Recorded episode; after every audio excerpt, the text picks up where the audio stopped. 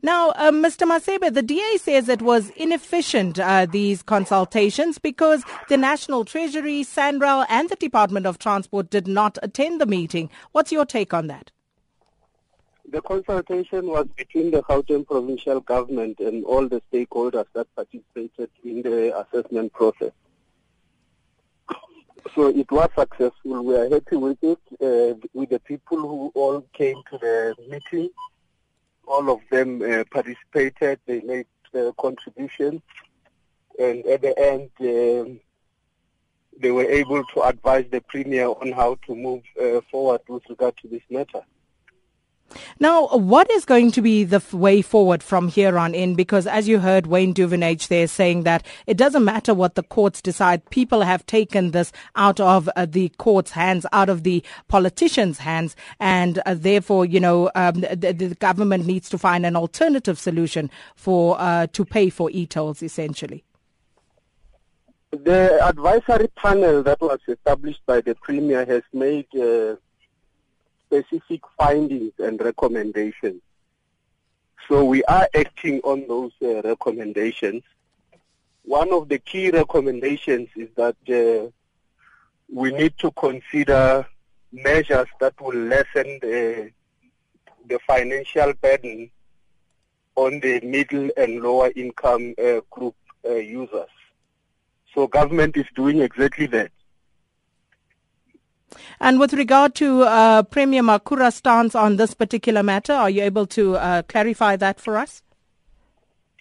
No, his stance has always been the same. Uh, we were quite uh, surprised when people said uh, he has now uh, changed his mind. He's never changed his mind. When he established the panel in July last year, he did say that it is important for people to continue paying uh, he even said, uh, I'm not going to promise uh, easy solutions to this problem, but uh, while we are busy with the assessment process, let us continue paying for our bills. And he repeated that uh, message uh, on Friday last week, that it is important that we continue paying while government is considering all the recommendations of the panel. And that once government has decided on uh, how to implement the recommendations of the panel, uh, then uh, we will make that decision as government.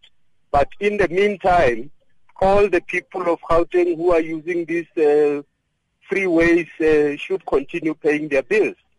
The reality, though, Mr. Masebe, is that many people are not paying. So, how is uh, the provincial government servicing that debt?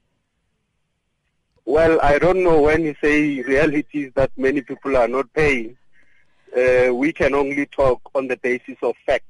Okay, so what, are the, what are the facts according that, to you? Uh, the Premier is saying to the people of Gauteng, we have heard your concerns, we established the panel, uh, and the panel says do something to lessen the financial burden on the middle and lower income group users and make the system uh, simpler and more predictable and that is exactly what we are doing with the process that uh, the Premier is involved, uh, is engaged in with the national government.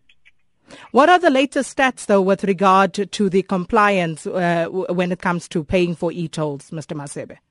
Uh, you'll have to speak to SANRAL about that. We don't manage the system. What we are doing now is to uh, look at what the panel has said we must do in order to lessen the financial burden on the people of Gauteng, especially the lower and middle income group users.